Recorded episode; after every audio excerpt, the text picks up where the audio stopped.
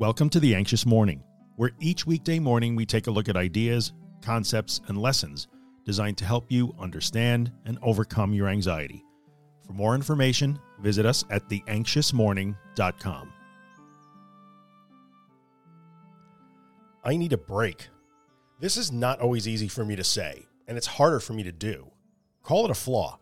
I tend to treat myself like a machine. And even when my body, my mind, and the universe are clearly showing me that I am not a machine, I tend to ignore that and carry on. Now, one might argue that this tendency could have contributed to developing anxiety problems to begin with, but that's a different topic for another day. Sometimes on the anxious morning, I talk about what life looks like after recovery. Today, it looks like coming to grips with the idea that I need a little break. I've talked about knowing that when I have an anxious day, or experience anxiety symptoms, that it tends to mean that I'm pushing myself a bit too far into the red zone and need to step back for a few minutes or a few hours to regroup and quiet things down. Well, I'm not experiencing anxiety or anything like that, but my enthusiasm and creativity are sagging a bit for the past couple of weeks. So this tells me that it's time to step back, make a little room, and recharge the battery. This is where remaining in touch with reality, rather than responding only to thoughts and feelings, can be helpful. If I put all my stuff out on a table where I could see it clearly, it makes things easier to navigate. I've now written a morning newsletter and created a morning podcast every day since January 1st. I still produce a weekly podcast. I'm still posting on social media and trying to remain active in my Facebook group. And I'm a full time graduate student and running my old businesses at the same time.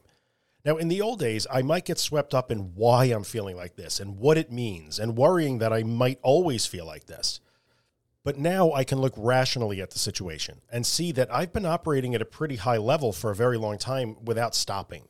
I can recognize that humans do need to take breaks now and then. Making these observations of reality, this then becomes a very normal, transient human state that does not morph into an emotional or anxiety crisis, even though I'm tired and feeling some things, which used to spell disaster. This is part of what recovery looks like.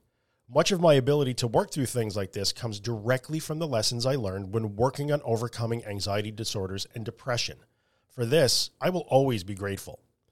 So, next week, July 11th through 15th, there will be no new editions of the Anxious Morning newsletter or podcast. I will likely not create any social media content next week. I might be totally absent from the Facebook group, and I might not even release episode 216 of The Anxious Truth next week. All of this makes me uncomfortable but I tell you guys to do uncomfortable things all the damn time, so I can do it too, right? And really, I know that I can best serve the community by disconnecting for the week and coming back refreshed. So that's what I will do.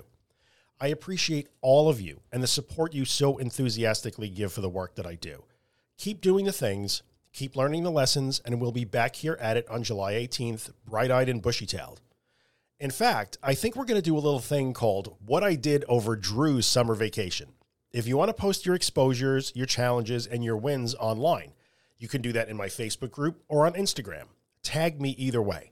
On Instagram, use the hashtag I am more because we are all more than just anxiety.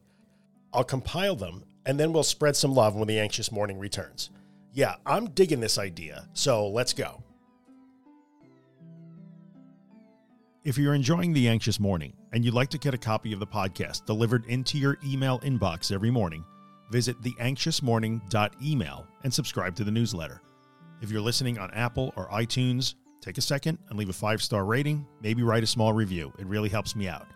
And finally, if you find my work useful and you'd like to help keep it free of advertising and sponsorships, you can see all the ways to support the work at theanxioustruth.com slash support. Thanks so much.